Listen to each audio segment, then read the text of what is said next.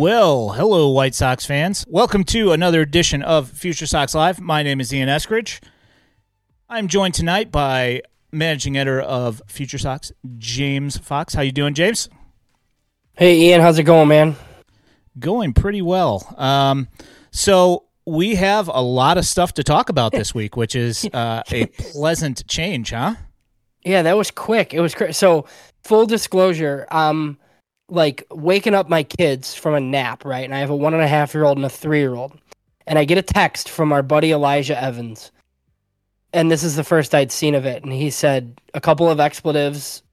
Why did they trade Cristian Mena? And I'm like, oh, all right. Well, I need to open up my phone or whatever, like after I get my kids situated. And then it was not one but two trades. So, you know, I saw the first one and then I was like, wait, they didn't trade Mena. And then I saw the second tweet right away and I was like, okay, now I get it a little bit. And then I had a dinner, so you know, I, I just it was it was rough timing for me, but you know, I'm not gonna complain too much about two transactions. Yeah, no, I woke up from a nap and I yeah. saw the news, so that was pretty funny. Um, yeah, I mean, there were so many transactions uh, in the last week since uh, we streamed last, since we talked last. So um, I'll just go ahead and drop this one out here first. Uh, you know, obviously inconsequential because uh, Romy Gonzalez was when he was DFA'd for uh, John Brebbia getting picked up. Romy Gonzalez has uh, been picked up by the Red Sox, so he is now gone.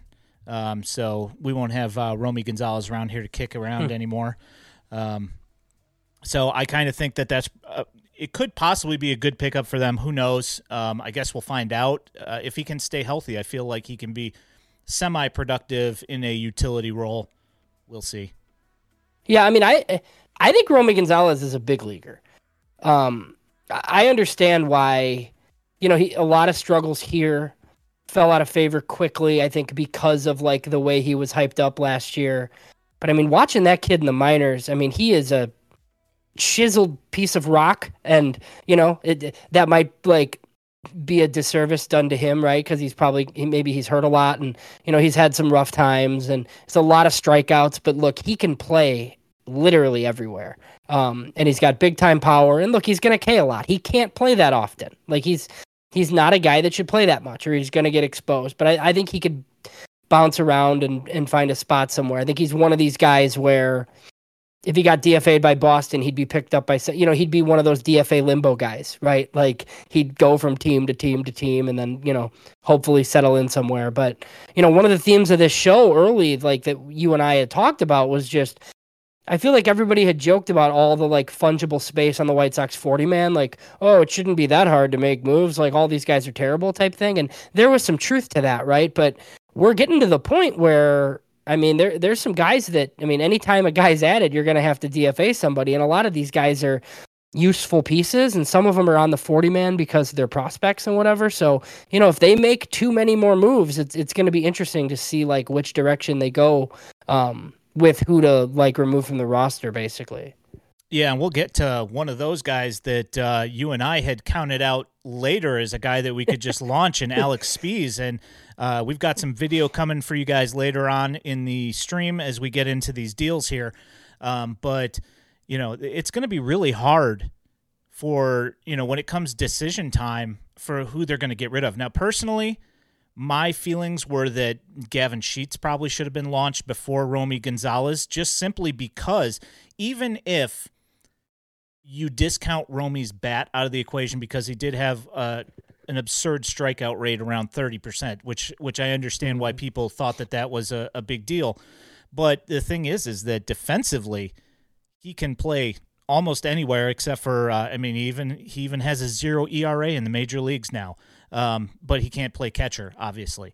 Um, but you know, and he's actually a plus defensively pretty much anywhere you put him, as opposed to Gavin Sheets. He's left-handed, but he's not That's truly. It, yeah, he's truly not a power bat. He's more a, a bat to ball guy, and he plays first base okay, but then they stick him in right field, which is absurd, and we've beat that. Yeah. So, I mean, I heard you, you know, you guys on the big league version of this podcast last week kind of talk about Gavin Sheets a little bit. And look, I, I interviewed Gavin Sheets years ago. I don't know if you know this. Like, you know, I was the first one that he told about his move to the outfield, and I wrote a piece for Future Sox. And it like was not planned. I just had like a, some questions for him in 2020 when he wasn't at the alt site that I was covering, and he kind of like let that out. And me and Mike were like, "Well, geez, now I, I should like write this because I'm the only one that has it, right?" And look, I applaud him for it, but there's no way that this general manager is going to play him in the outfield. And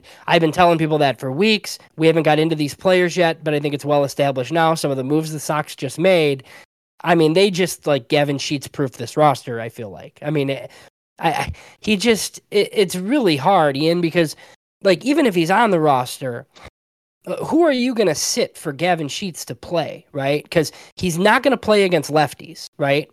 So if there's a righty on the mound, you'd have to play him over Andrew Vaughn or Eloy Jimenez. And I just, why would you do that? So I just, I don't really see a spot for him. I, I don't know how they'll nicely do it if it's just a cutthroat DFA and somebody else gives him a shot or if they keep him all the way through spring training because I think he might have one option. If he does, then it's easy. He's just the first baseman in Charlotte, um, hitting nukes at that place. But you know, which which might be the best outcome, honestly. But I don't know. I don't know if you can keep him on the roster that long. Yeah, I, to me, it seems like a foregone conclusion that you know with the guys that they've brought in that he's not going to have any playing time. And, and, you know, it's it's unfortunate. You know, I've heard he's a fantastic guy, but you know, we're talking about uh, a major league baseball team here, and it's going to be struggling for offense, and so they need to find somebody. So, well, he's just he's not comfortable playing the way that he needs to play to be a big leaguer. And I've always kind of said it. Like even when he was coming through the system and me and Matt Cassidy would kind of argue about him because he loved the the bat to ball skills and he's like, "Oh, he's got." And I'm like, "Matt, like this dude's got to hit 30 homers a year. He's useless. I mean, he he's first base only, and if he, you know, I I'm fine with a 25% strikeout rate if you're walking enough and you're going to hit, you know, 25 to 35 bombs from the left side. It's fine, but Gavin Sheets is not really fine playing like that, and I feel like he's been caught in between because of it. And I mean, what did he have? A, he had like a 61 WRC plus last year. I mean, this isn't, yeah. you yeah, know, I, I, mean, think... it's it's just not it's not a, enough, obviously. Yeah, I think Romy had a 63 WRC plus, and um, also, you know, when you look back at the minor league stats. Romy showed more power ever than Gavin Sheets did. The only time Gavin Sheets really showed any significant power was his, uh, I think, his junior year at Wake Forest. When you look at that ballpark, uh, when you relate to college ballparks to you know park factors, people mm-hmm. complain about Wake Forest being a launching pad. So for sure, and we're gonna have the same Nick Kurtz discussion in until July right? And that it just scares me to death. Like I hope he goes in the top four. So that's all I'm gonna say right now. We'll have a lot of draft shows later. But, yeah, so we don't have yeah. to talk about it at all. Uh, that yeah. would be that would be ideal. Um, mm. so uh, first meltdown of the week went uh, when Kevin Pillar was signed by the White Sox to a minor league deal, and um, you know some people didn't see right away that it was a minor league deal, mm. but it is a minor league deal. Um, what do you see in the signing of Kevin Pillar for the organization in total? Well, I mean, I look. I think it makes more sense now after Saturday, right? I mean, when you see the guys they picked up, you know, I think in Dominic Fletcher, like everybody will get to him, but you know, like if if that's Pillar as your fourth outfielder playing sometimes against lefties, like I, I don't hate it. He's not terrible. Um, he's not good. He's league average um, against lefties for his career, and now he's older. But like, look, he can still defend. We've talked about the Getz plan here, and that doesn't mean that Chris Getz doesn't understand that they need power hitters or they need. But this year, they are going to defend. So I think it makes sense. Three million if he makes the team. It's not my money. I don't care, but look, I mean, even like, what was your alternative, Ian? Like, I heard people complaining like about Kevin Pillar. I'm like, would you rather play Kevin Pillar or or Gavin Sheets in right field, like we were just talking about? And they clearly don't want to play Oscar Colas. So yeah, I'm fine with this. I I like the the group of veteran outfielders in the NRI pile, and some of those guys will be in Charlotte, and some will be released. And but I mean, it's like, look, the the White Sox don't have enough top end talent, right? That's that's a huge reason why they're probably going to win 60 some games. But like the the depth actually isn't that bad for once. Like the like I like some of the NRIs and some of the like what they've done to like the back of the 40 man. Like you know, I've this is kind of some of the stuff I've been clamoring for for years.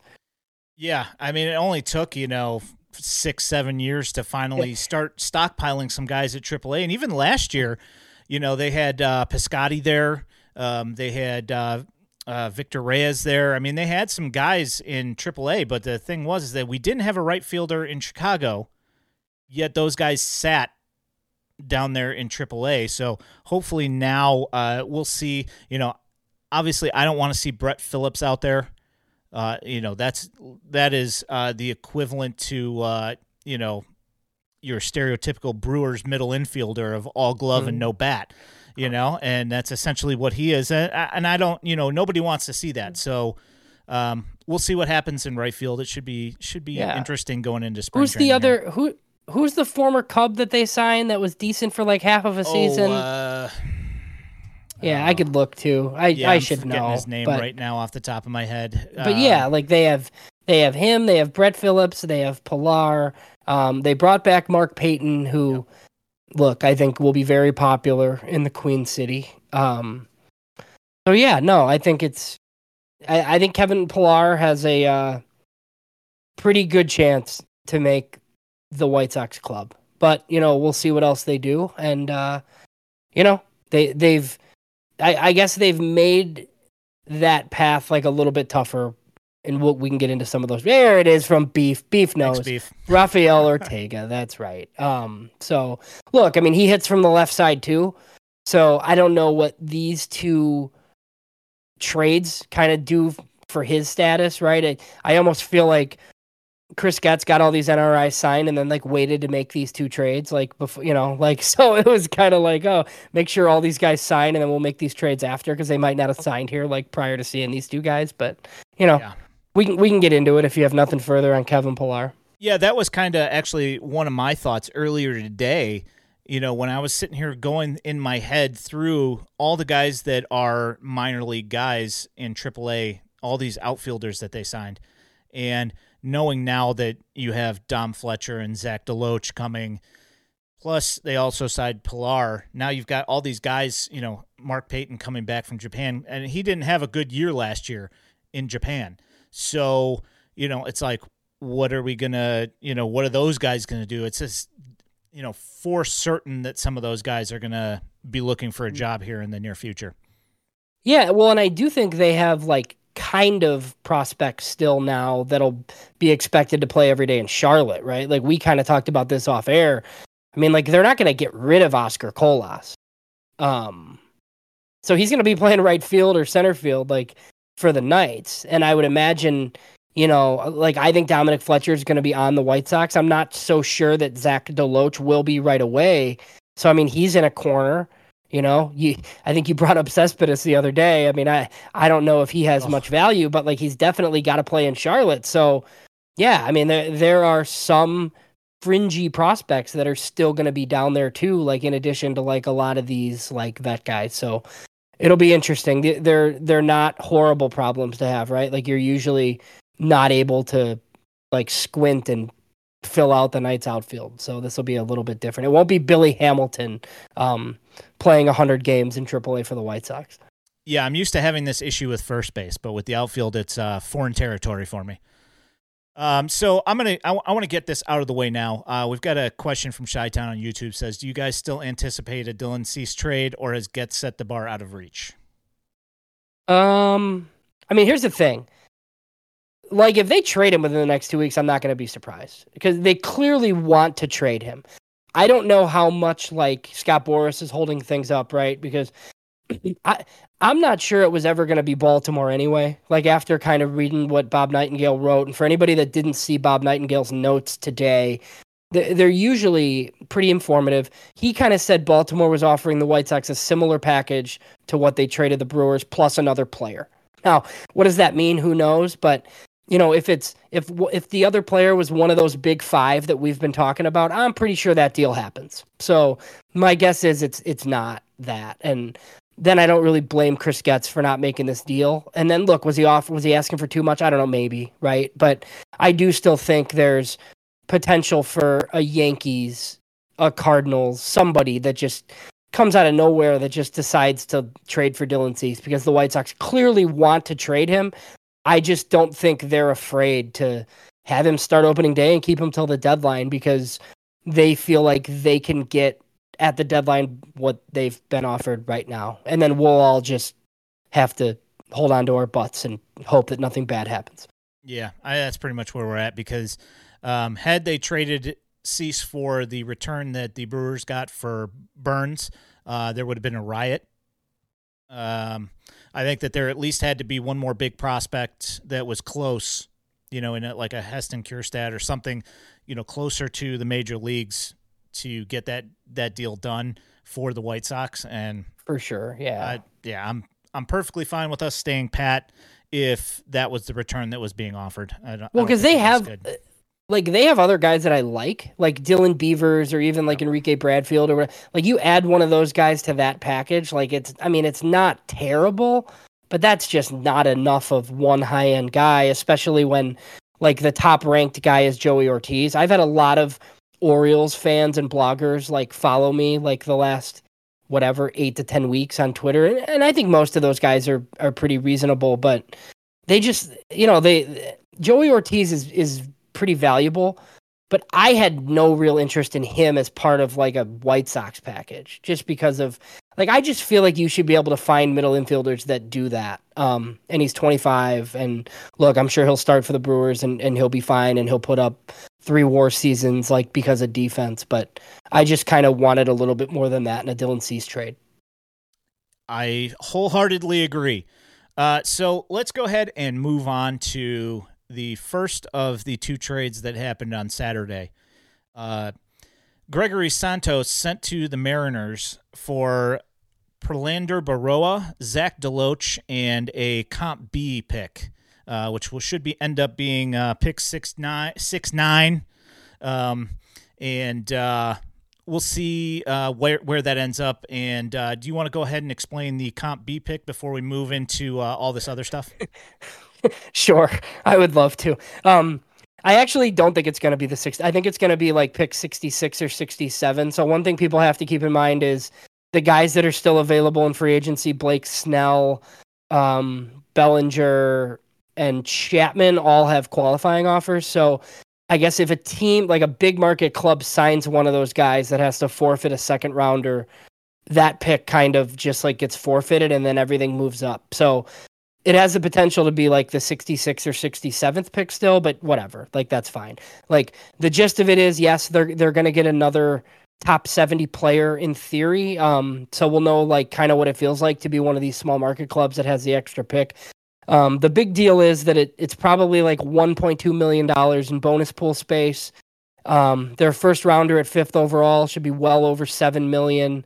Um, just to keep this as brief as possible, like I, I don't think it's a, a great draft class. I think it's um it, it's probably going to end up being like most of those teams at the top are going to try to go under slot, I would think.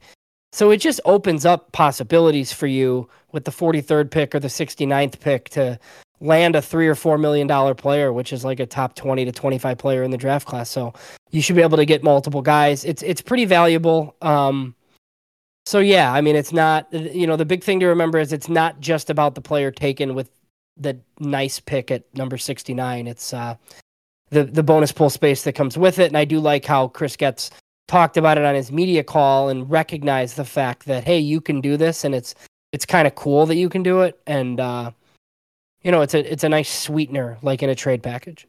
Yeah, agreed. Um, so uh, Gregory Santos shipped out. Uh, there is a lot of outrage about the the amount of control that he had and the return on the uh, on the package from the Mariners. Um, how do you feel about the amount, uh, the value amount that they got back for Santos?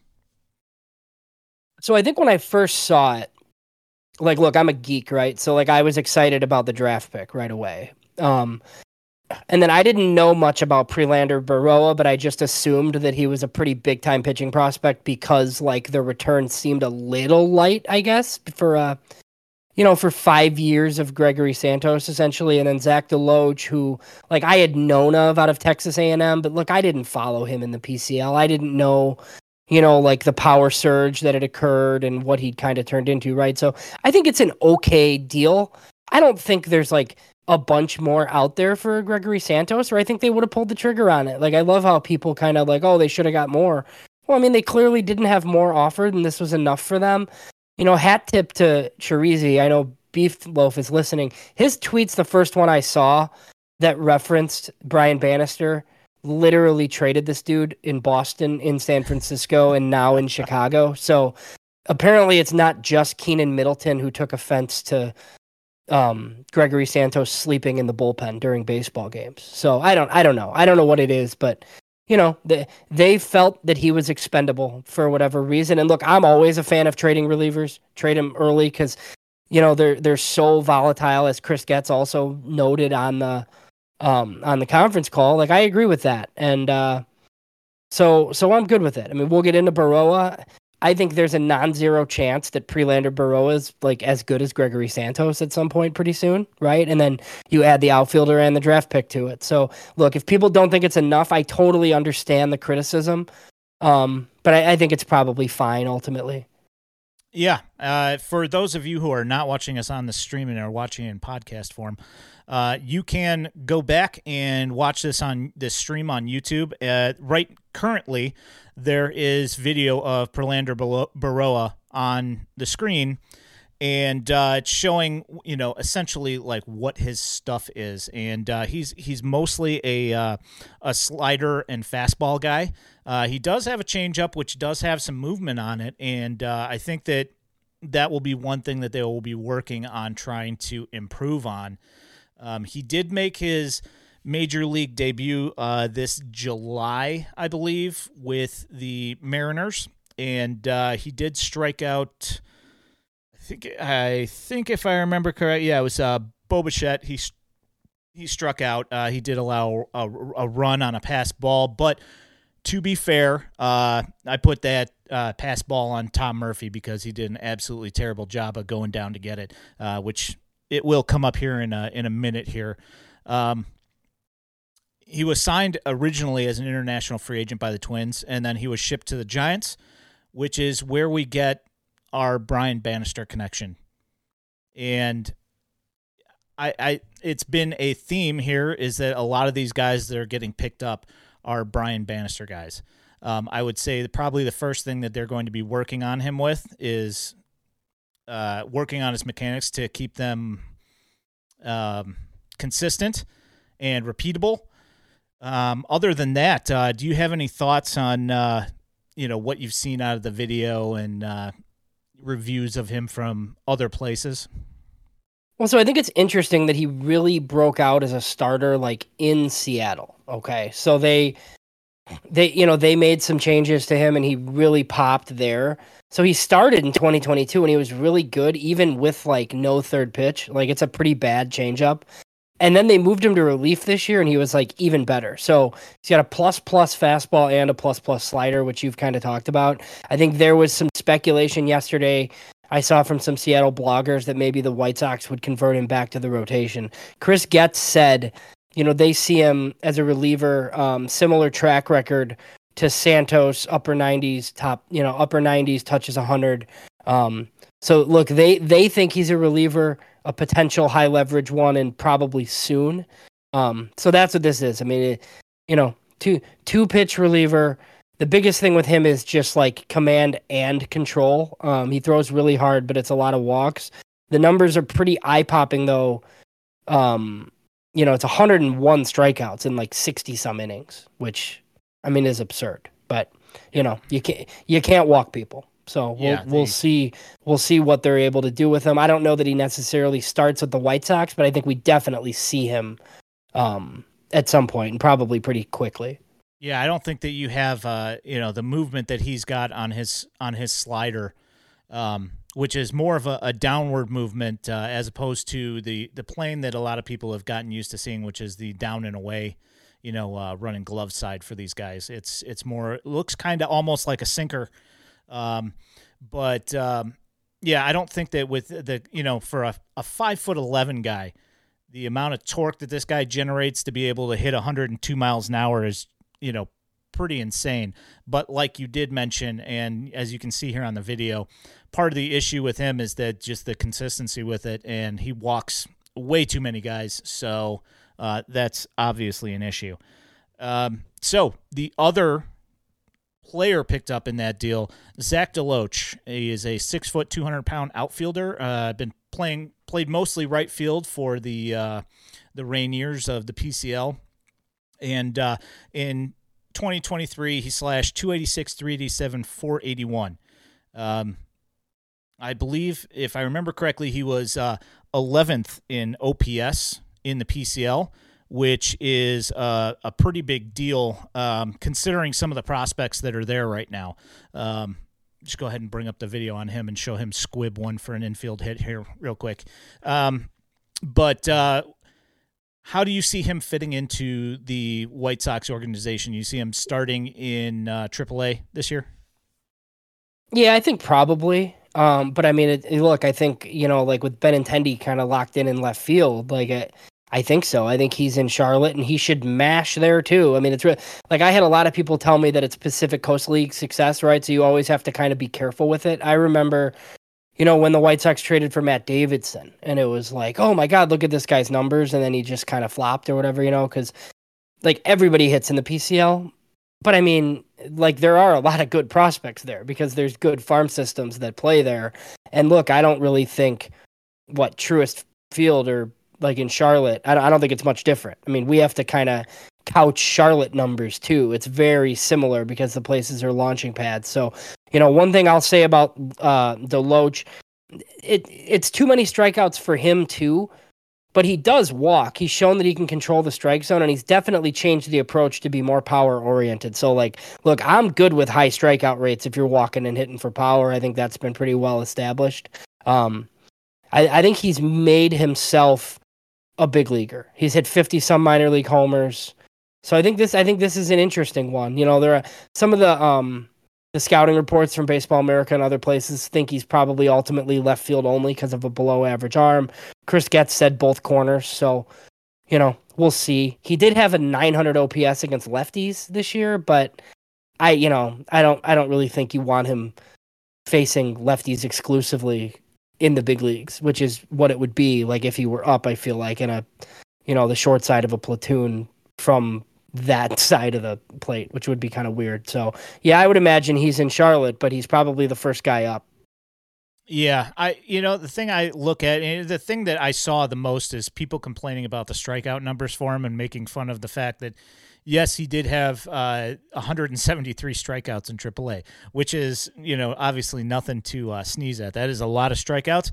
But the thing is, is that he was also I think he was uh, second in hits in the PCL, and you know 11th in OPS, and uh, you know his on base percentage was not bad at all. You know, so I don't know. Um, I think that uh, I personally, I I don't mind the pickup at all. I think that this is, uh, you know, he's obviously going to be blocked in Seattle, and he's not going to be getting anywhere near the starting, you know, outfield for the Mariners because, you know, look, I mean, just look at look at who they have in the outfield, and I mean, it's fairly certain that there's just no way he's going to crack that lineup. So.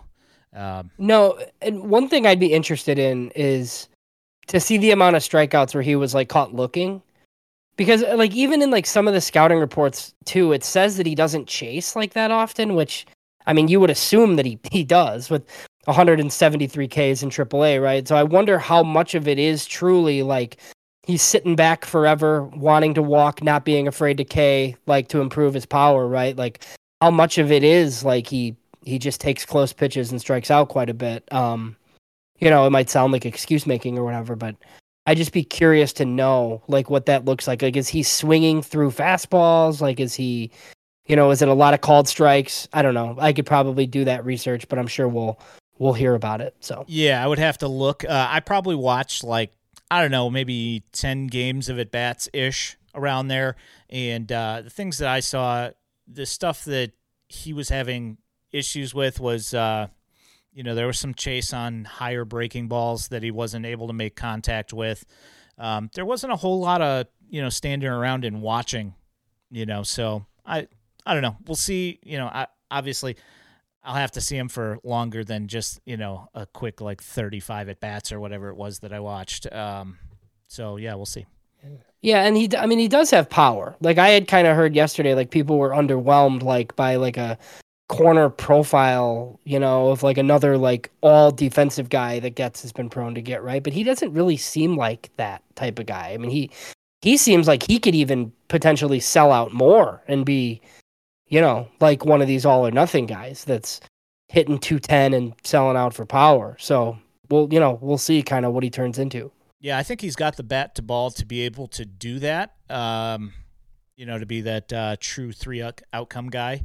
Um, and his eyes seems to be fairly decent. I think he had like almost 80 walks last year to to go with the 170 strikeouts. So I don't know. We'll see. Um, it's going to be, if nothing else, at least right field uh, between one of these guys is going to be hopefully taken care of. Uh, let's move on to the second deal that was made yesterday, and the White Sox sent starting pitcher Elijah Evans' favorite person, uh, Cristian Mena to the Diamondbacks for outfielder Dom Fletcher. Um, f- now, here's the thing: Beefloaf's going to love him because he's five foot six. Um, there's going to be some bullying going on there, but 26 uh, year old outfielder, so he's a little bit up there in age. Um, he was a 2019 Comp B pick, uh, the 75th pick in the draft. Uh, what do you have to say about Dominic Fletcher? So again, like like I kind of like this guy. Like I, I was like I a lot of underwhelmed White Sox fans yesterday, and I don't know. Like I was a little bit surprised, right? Because I I'm like one of the members of the Cristian Mena fan club. Like I remember on this podcast, like Ben Badler coming on telling me and Mike Rankin that he's a sleeper, signed for 250k, quickly moved out of the complex and was awesome in A ball, like striking out guys with his curveball but you know what? Like the fastball just never really developed. And like, is that a White Sox problem? Maybe. Does he go to the Diamondbacks and he's throwing 97 and we regret this thing forever? Maybe. But but I mean the fastball's been pretty consistently like 92, topping out at 94. You know, I, I think you've watched his actual games a lot more than I have, so feel free to chime in in a second. But uh, this is like Cristian Mena might be a number four starter and soon, right? So yeah, like you're you're getting rid of a guy that's probably going to pitch in the big leagues, um, and he's probably going to pitch in the big leagues this year. But it is for a need, and Dominic Fletcher's, you know, also has six years of contract control. Is it a great fit in right field when Andrew Benintendi's your left fielder? I understand that argument. Like you, you know, you want more power out of right field, but I don't think he's he's he's small, but I don't think he's one of these tiny slap and dash guys. He just like that's not how he plays. And obviously, like we just had the Pacific Coast League discussion, but he's got 42 minor league homers. Like this isn't Nick Madrigal, you know. And I've seen some comps. I kind of like uh, Kole Calhoun is who he kind of reminds me of a little bit. A guy like that, or like a Josh Reddick. Look, the defense is going to be plus in right field. Chris Getz was asked a question from I think James Fegan on the uh, the conference call just about like, and it was a good question. It was about like targeting guys who a lot of their value is in center field when you already have like a superstar in center field. Like, you know, does that kind of take away? And Getz basically said no because you know if something happens and you have a center fielder, right? So like I understand like the question for sure though, but I think White Sox fans are gonna like the guy because he's he's really fun, man. And he came up in a small sample and he helped a Diamondbacks team that went to the World Series. So I know I know you like him too, and you've you've seen a lot of his games. I I understand um, hoping that it was like somebody other than Mena that went. Like I, I get that part of it, but I do think this guy's going to help. They've needed and they've needed outfield help for a long time, and he hits from the left side, and he's always mashed right-handed pitching. Yeah, uh, I had mentioned yesterday that I watched him when he was with the Cougars here, you know, in uh, in Geneva, right down the street from my house. And uh, he was always one of those fan favorite type guys. You know, the guy could he could hit the ball, he could impact the ball. More importantly, you know, it wasn't just like uh, a guy just slapping the ball to uh, to the corner. You know, this is a guy who would put a hurt on the ball, and that's obviously something that uh, everybody was worried about, thinking because he's five foot six that you know he's not going to impact the baseball, but he does. And uh, I've also seen a bunch of criticism of him having like a noodle arm, and that's not true. That that's also not true. Uh, guy's a, a plus outfielder. He goes and gets the ball. He can play center. He can play right. He can play left. He can play anywhere out in the outfield, and and he's a plus defender. Also, uh, you know, the the Josh Barfield connection. You know, he's you know going to be a, a plus uh, personality guy for for the clubhouse. I mean, say what you want about that, but you know they're trying to reestablish the culture here with the White Sox, and it seems like that's basically what they've been picking up, and that might be the entire reason that you know Santos was gone. So I mean, I, I like the deal personally. Uh, you know, I'm sad to see Cristian Mena go. Uh, I really enjoyed watching him pitch, but the thing that you that I that I ran into was, like you said, the fastball is an issue, especially as he starts getting up into uh, higher levels, uh, where guys have no problem catching up with 92, 93 up in the zone. Uh, that's a problem, and uh, you know, the curveball's fantastic, yeah, but if the the changeup doesn't come along a lot, it, it's going to be even more of an issue as as he moves up into uh, AAA and then yeah. major leagues. So, so so what do you think about this then from the Diamondbacks end? Like, I I know that look they have a loaded outfield with like a lot of similar type guys, right? But why? Like, do you think this makes sense for them? Like, it can they not can they not do somebody I guess that's more of a sure thing than Cristian Mena? I guess like I'm a little bit surprised that this was the return unless they really like him and you know we're just kind of wrong and he's going to help them quite a bit. I wonder how long they haggled over over this one or if this was like an easy decision bannister kind of decided he liked some of the other similar guys better or if this was a tough one for them. I don't really know. It's been kind of tough for me to figure out yeah, see, I I think kind of the thing here is that they like Dom Fletcher, they like Cristian Mena, and the White Sox like Dom Fletcher, and also like Cristian Mena. And I think it was just kind of one of those things where they're like, the White Sox know that they've got, you know, I, I know that he's younger and he has ascended up to AAA fairly quickly. Um, the thing that I wonder though is Cristian, do they feel that Cristian Mena moved up to AAA just simply because there wasn't anybody standing in his way to keep him from coming up?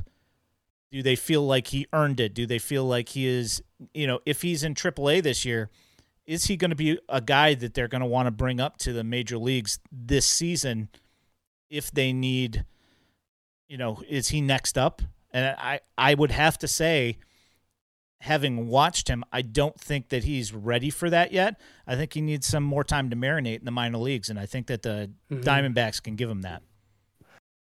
Yeah, and I wonder if they not that they sold high, right? Because I, I think he's gonna pitch in the big leagues, but I do not think Charlotte was gonna be kind to him. Like and I think there's other guys that are similar too that do you like want to get out in front of this thing, right? I think like if Jake Eder's stuff is back, right? Like I think he'll be fine there. I think Nick Nastrini will be fine there. Jonathan Cannon's a guy that I worry about there. Like Jonathan Cannon's a guy who, you know, if he's pretty good for the Barons, like I'd consider like hiking him to the big leagues and not even throwing very much in Charlotte, you know? So I wonder if part of this calculus and Getz mentioned a little bit how and he didn't want to say that they built a surplus because look, it's not like they have aces sitting around, right? But I do think they have a lot of back end starting pitching prospect depth where they like a lot of guys and you got to give to get. And, you know, they, they found Cristian Mena expendable. And maybe it's because they think Nick Nastrini and Jake Eder and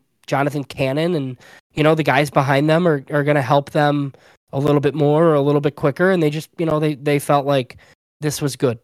Or it really stings, and they just, you know, they wanted Dominic Fletcher really bad. I, you know, I, I think we'll find out because I do think both of these players are going to be in the in the big leagues probably by midseason.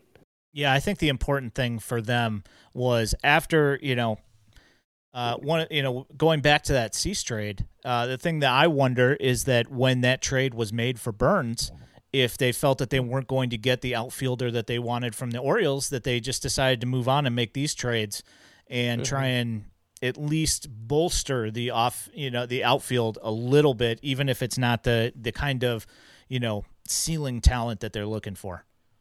Yeah, and that's I mean, bringing me back to that, like we, you know, we talked about Cease a little bit earlier. I feel like if a Cease trade happens now, it's going to be pitching heavy, and and I wasn't sure that it was going to be if it was earlier in the offseason maybe it's like a close to the majors pitcher and prospects, right? But I'm not as sure that it'll be like a close to the big leagues guy because I was thinking, you know, if it was Baltimore, I thought that's where your right fielder was coming from. But now they might make a different type of deal. I don't know. It's kind of kind of interesting. And you know, at the deadline, like if it were at the deadline, you just take as much talent as you can get, right? Like wherever. So, but I do think it opens up the Yankees potentially because they have they they have pitching to offer. They do have a couple of guys in their uh, you know in their top ten that I do like that are pitchers, and I mean ultimately, you know personally, you know I would like to, you know I, I know there's no shot that they do this that you know Dominguez, there's no way they're going to get rid of that guy, and but the thing is is that you know he's hit or miss too. You can see him sometimes where he looks good, and you can see him other times for you know you know the same stretch where he could just kind of disappear. And uh, yeah, but at least he would be at least the Martian would be interesting. Um, so I wanted to move uh, past these deals here. Uh, I think we've exhausted about what you know what we've got on those so far, uh, and I wanted to move along to a couple of the guys that we haven't real. You know, one got signed uh, this past week, and uh, and the other one is the guy who we talked about earlier, which was Alex Speas. Um, so I'm going to go ahead and move us back to the uh, to the video here, and uh, bring up some uh, 110 uh, video here. And uh, obviously, if you look, it's it is pouring rain out there, so obviously not the best conditions. But I just pulled something uh, really quick just so we could talk about him. we saw him with the Mariners last year. that's who we that's who we poached him from. Uh, six six foot one, 26 year old uh, inter- international free agent in 2016. He was traded to the Yankees, brought back to the Mariners uh, a little bit later. He is a sinker and slider guy. Throw I think he throws about 46, 47 percent sinkers and uh, like 30 percent sliders. And uh, the change in the fastball are big, big secondary. You know, like in the way back. Um, the one thing about him is, you know, I haven't seen anywhere uh, in the minors, and he made it all the way up to, you know, Major League Baseball with the Mariners. And I have not seen anything out of Juan Then that makes me think this was a guy that they should should grab. But uh, seeing that they're dealing guys out of the bullpen, I'm assuming that that's probably why they picked him up. Any ideas? I mean, I, I think probably the sinker. You know, the fact that he's a, a sinker type pitcher, and they just got rid of uh, Declan Cronin, and he signed. He was another sinker guy, so they probably want to get that that uh, pitch profile back into uh, the bullpen. But that's about all I can see out of it. Yeah, and he's you know you just add him to the pile of guys. I mean, I feel like we talked about their non-roster invites, and they haven't been announced yet. I think they've kind of trickled out, you know, like individually they have quite a few bullpen arms on there, and some of those guys are going to be on this baseball team. Um, I don't know that Juan Then necessarily will be, um, but you know, I mean, we'll see, right? It's always like a battle in spring training, and worst case scenario, he's he's going to be in Charlotte, and that's a it probably is a worst case scenario for him because yeah. that place is brutal. But you know, at least at least he's a sinker baller. Yeah, uh, yeah, that's that's that's true. You know, hopefully you can get some ground balls out of that, but uh, you know, again, we'll see. Um, so moving along, so the guy that we had uh, ready to cut off for dead off the forty-man roster, uh, Alex Speas. Now, I've gone back. eh, You know, this he was like a, just a kind of a like, oh, where'd this guy come from? For me, uh, months ago, and uh, I just now just went and looked through, you know, like what his deal is, and he's fairly interesting. Um, Yeah, he he throws absolute fire, and I had no idea. yeah, 102 miles an hour. Um, I'm going to show some uh, some some video here. Um, in this game here, uh, in, in his major league debut for the Rangers last year, uh, he hit, I believe, he hit 100 uh, during that game. Uh, this particular uh, initial one that I'm showing here is the uh, the is it the uh, RoughRiders against the Rainiers? I think I think that's what it is. Um, and uh, it's Alex Speas. And the the funny thing here is that the the way that I found this was uh, Zach DeLoach is on the Rainiers, and so I was like, oh, that's Alex Speas throwing to Zach DeLoach, and uh, Speas does end up winning that uh, winning that battle, gets uh, DeLoach to pop to left field, but um, so he was a second round pick by the Rangers in 2016. Uh, he ended up having uh, Tommy John in 2018, and so he was out for like the back half of 2018, and then spent all of 2019 rehabbing, and then he lost all of 2020 with the lockdown and the baseball season going away. And so he came back in 21, and then he decided to take 2022 off and just disappeared. Uh, he comes back in 2023 and adds a cutter, and uh, now he looks pretty stinking good, especially with that velocity. I mean, he has elite velo. He's six foot three uh, and 20, uh, 26 years old, I think. So, um, this is something to watch out for, you know, especially with people worried about uh, Gregory Santos disappearing. It looks like we might have between him and Prelander Berroa, we might have two guys that might be able to take over at least somewhat in that type of role. I'm not saying that they're going to get hundredth percentile, uh, you know, barrel rates, but uh, there might be somebody that is at least worth putting out on the mound. Yeah, no, for sure. So I mean, look, he was a second round pick out of high school, right? I believe. Yep. Um. So so I'm sure you know there was like starter upside at one point, but you know now it's pretty much just throwing fire out of the bullpen. And look, he's going to get an opportunity with this White Sox team. Obviously, this is a guy that I'd keep an eye on. You know, just as far as like an opening day bullpen spot, because when your stuff is this good, you have a chance. I will say, I don't know if Beef Loaf is still listening.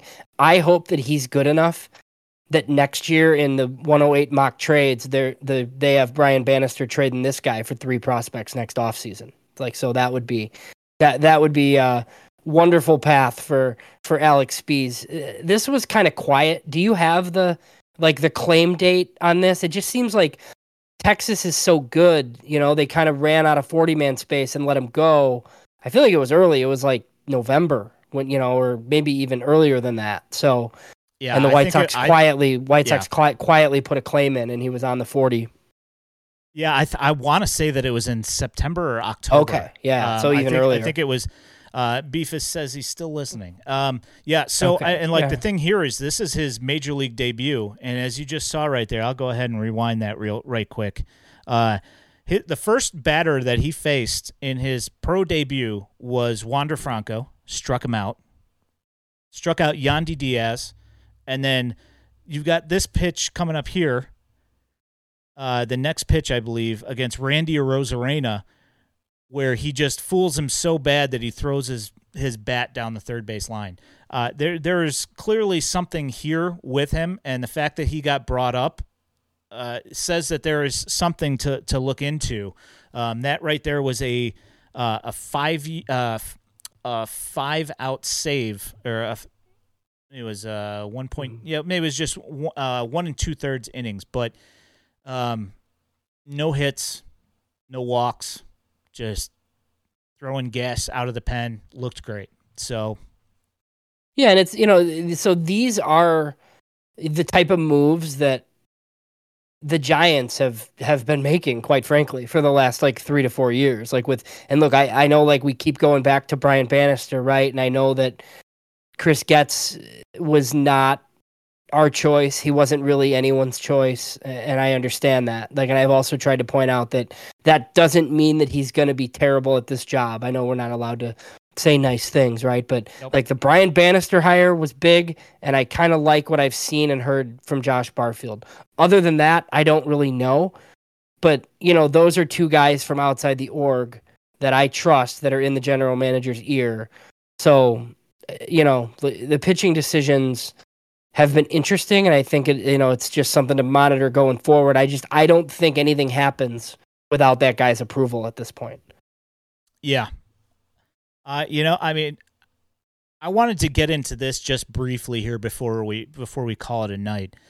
Um, the amount of roster churn that has happened in such a short time. Uh, I think we were talking about this yesterday. Something like 18 spots on the on the 40 man have been turned over. Um, this gives me optimism that at least something different is being done than what was being done. I don't know whether it's going to be successful, uh, but I'm definitely here to see that there is some changes. How do you feel about yeah. the the current roster? The same. I mean, like I. I just, I mean, look, like it's not a good baseball team, but I think we've said for years, like guys, they never churned out the bottom of the 40 man roster, like ever. And it, like it, it was even like a criticism of mine, like during the rebuild, like they were supposedly rebuilding and they're not even taking chances on anybody. It was just, you know, their same bad minor league guys that they just played. And look, it wasn't the end of the world. Like they were losing on purpose, but like you'd still kind of like to find some guys. And th- this is this is what you should be doing. You think a guy's interesting, claim him, great. And then if ultimately you have to DFA him later because you like somebody better, fine. But you should be doing this stuff all the time. Now, you know, we're getting to the point where Lenyn Sosa, Jose Rodriguez, guys that people have heard of that we kind of like a little bit. Like, I mean, the, you know, they they're on the 40 bubble here pretty soon because there's some guys that, you know, you're just not going to be willing to get rid of. But look, I don't think this is going to stop anytime soon. If you look ahead to next year, you know, like depending on what happens with some of the veterans, Yoan Moncada, Eloy Jimenez, the team could look even more different than this. I mean, you could be up to 25 or 30 new names just pretty quickly with like a 40 million dollars committed, I think, next year. Um, without any additional move. So Chris Getz said that he didn't like the team very much. Um, I, I, don't. I think he was being. I think he was being honest. Um, I don't think his owner's letting him spend very much money, and we'll we'll talk more on the podcast just about his strategy to fix the defense because it's probably the cheapest thing to fix, right? But um, you know, I think there's been a lot of positives so far, um, even if it doesn't end in like a great big league season. Yeah, I you know it's kind of like Major League where you know they can go into any restaurant with their American Express card and nobody realizes who they are, you know, and uh, I think it's going to be like that for you know at least for the foreseeable future, uh, minus a couple of the bigger guys. But that's even like their biggest free agent signing in franchise history. Could walk the streets of Chicago and nobody would have any idea. Yeah, like especially seeing you saw that. Andrew. Be- yeah, oh for sure. When you saw him like at the Boys and Girls Club or whatever, and he's just like this tiny person, you're like, oh my goodness, like it's uh yeah. I don't I don't think many people could pick Andrew Benintendi out like if they saw him like walking down Lake Michigan. Or, he could walk down you know, the concourse Michigan Avenue during the game, and nobody yeah. would have any idea his, who he was with his jersey on. Like, yeah. oh, that guy kind of looks like him. Uh, yeah. Anywho, so uh, you got anything else for this week? Are you uh, you good? No, I think I think we pretty much covered it. Well, you know, like, what do you think of? I guess I do have one more thing. Robert Murray. I don't know if he's doing the agent a favor. Dominic Smith. Did you see that? White Sox are one of the. Does that make any sense? Not to me. is that is that a minor is that a minor league deal? Like I you know, you know who, I you know who doesn't want to see Dominic Smith on this team? Gavin Sheets. Gavin Sheets. Yeah. Yeah, he he does not want that to happen. So Yeah, no. I uh, the first first time I saw that I was like okay, but why? like I just don't understand. Yeah, I mean, it's yeah. like haven't we had this same guy on the roster for the last six years and tried to get rid of most of them. and it just well, at least he hits. sense. At least he hits left-handed, right? But that's the only thing. So yeah, but look, if it's a minor league deal, I, I don't think there's any bad minor league deals. Um, but yeah, like a big league deal wouldn't really make any sense. So Yeah, NRI, sure, perfect. You know, like that works out. You know, and if he ends up making look uh, making Gavin Sheets look terrible, great. But I mean, realistically, they are the exact same player, except for maybe Dom Smith, maybe is a has a little bit more power. You know, at this point in his career, like uh, you know, five years earlier, Mhm. sure, you know, but Yeah. now, uh, I don't really see any difference, pretty much whatsoever. Uh, both of them are not great defenders. Uh, both of them are bad in the outfield. Both of them are left-handed, and both of them are going to probably end up hitting like 230. You know, yeah. so So what you're saying is they're definitely going to sign him. probably, you know, I, I at least, you know, they said that they were going to make people work for their roster spots. So maybe that is, you know, even if the guy coming in looks like the exact same player, just to have like some some movement there, and if they Mhm. can gain a little bit of uh, expertise, a little bit of experience, a, a decent clubhouse guy, if he is one, I have no idea. I don't know anything about Dom Smith other than you know looking at his baseball card and baseball savant. So Yeah. Yeah, And obviously, look, like we're we're running a little bit long, but it's our show, and I don't really care. Just, I guess, one one more thing before we go. Like that, there's there's been a lot of reports just about how the floodgates are probably going to open this week a little bit with some of these some of these position players and just some of the guys that aren't signed. I I don't think that includes the Boras people, but all your other guys, your Jorge Solers and Tim Andersons, and look, when you look at the free agent list, like there's a lot of useful players that are still available. So I do think we see a lot of action this week. Does anything else really make sense to you for the Whites? Do they need to add somewhere? Is it you just sit back and see if something comes to you? I don't even know what the spot would be. Maybe maybe infield pushing Nicky Lopez to the bench, but other than that, I don't you know, I don't really know what makes sense other than more more pitching maybe. But that seems to be kind of set right now too. Yeah, I mean that's the thing is that they've been slowly picking people up this entire time, and it, it hasn't been anything that's been, uh, you know, really anything to to write home about. You know, it's been a bunch of guys that are making like very very small contractual amounts of money, eh, or you know minor league deals, and uh, you can cut them loose. Um, I don't know. It was like things when things kind of started up with that whole Aaron Bummer trade right off the bat it was like it started filling up some of the needs that this team has had for a long time. The unfortunate thing is is that all the guys that were supposed to be ahead of them in the pecking order are gone or not any good. So Yeah. that you know that kind of like yes, they need a lot, but are they going to go out and spend any money on any of these guys? Or do they feel like any of them are worthy of spending a lot of money on? I don't know. And I, you know, uh, short of the Boras clients, you know, is there somebody out there that's really going to improve the team a whole lot? I mean, I guess Jorge Soler sort of would, but the thing is, is that, you know, if you can't get rid of Eloy, Right. you've got two Eloys because neither one of them can play the outfield fairly well. Yeah. And, uh, you know, is one of them ha- has hit 40 home runs, I guess, which is Yes. something that the other guy is not. But I mean, you know, if you can't get rid of Eloy, you know, you got to wait until the end of the year unless you feel like keeping Jorge Soler for a longer period of time is worth it, which I, I just don't. Um, Yeah, I to- I totally agree with that. Like if if they had traded Eloy somewhere for two prospects or whatever, I'd be totally on board upgrading and you you do the the Jorge, Jorge Soler thing. But right now, yeah, it's just there's just not space and they're not going to be good anyway. So, you know, maybe we we might not see very much else happen other than, you know, if they if they make more trades. Yeah, I mean, I at this point, I think that if they're doing anything at this point, it's just going to make things incrementally better. Better, I guess, is the way I would put it. it it's not anything that's really going to change what this team is. You know, and I I feel like they need to cut the dead weight after the end of the year. You know, whether that you know it's probably going to be Yoan and Eloy are probably both going to be on their way out if they don't have you know MVP caliber seasons.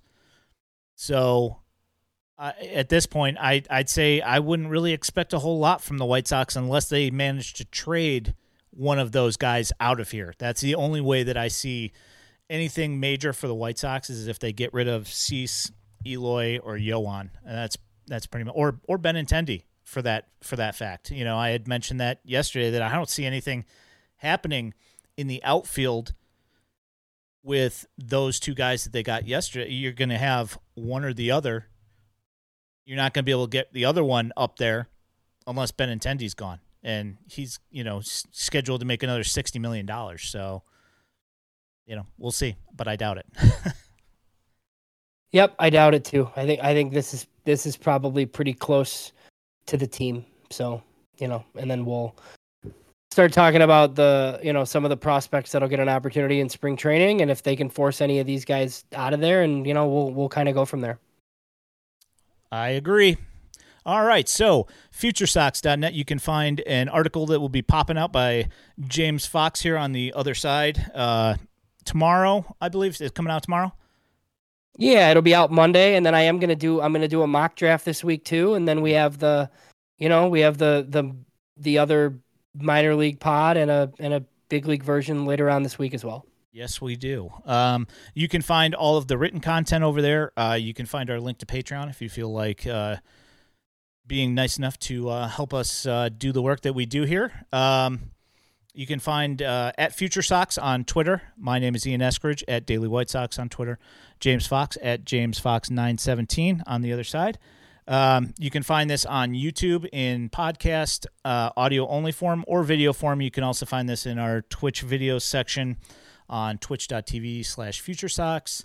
Um, thank you so much for coming and hanging out. You guys have a great week. We will see you guys next week at 8 p.m. on Sunday. Thank you so much. Have a great night.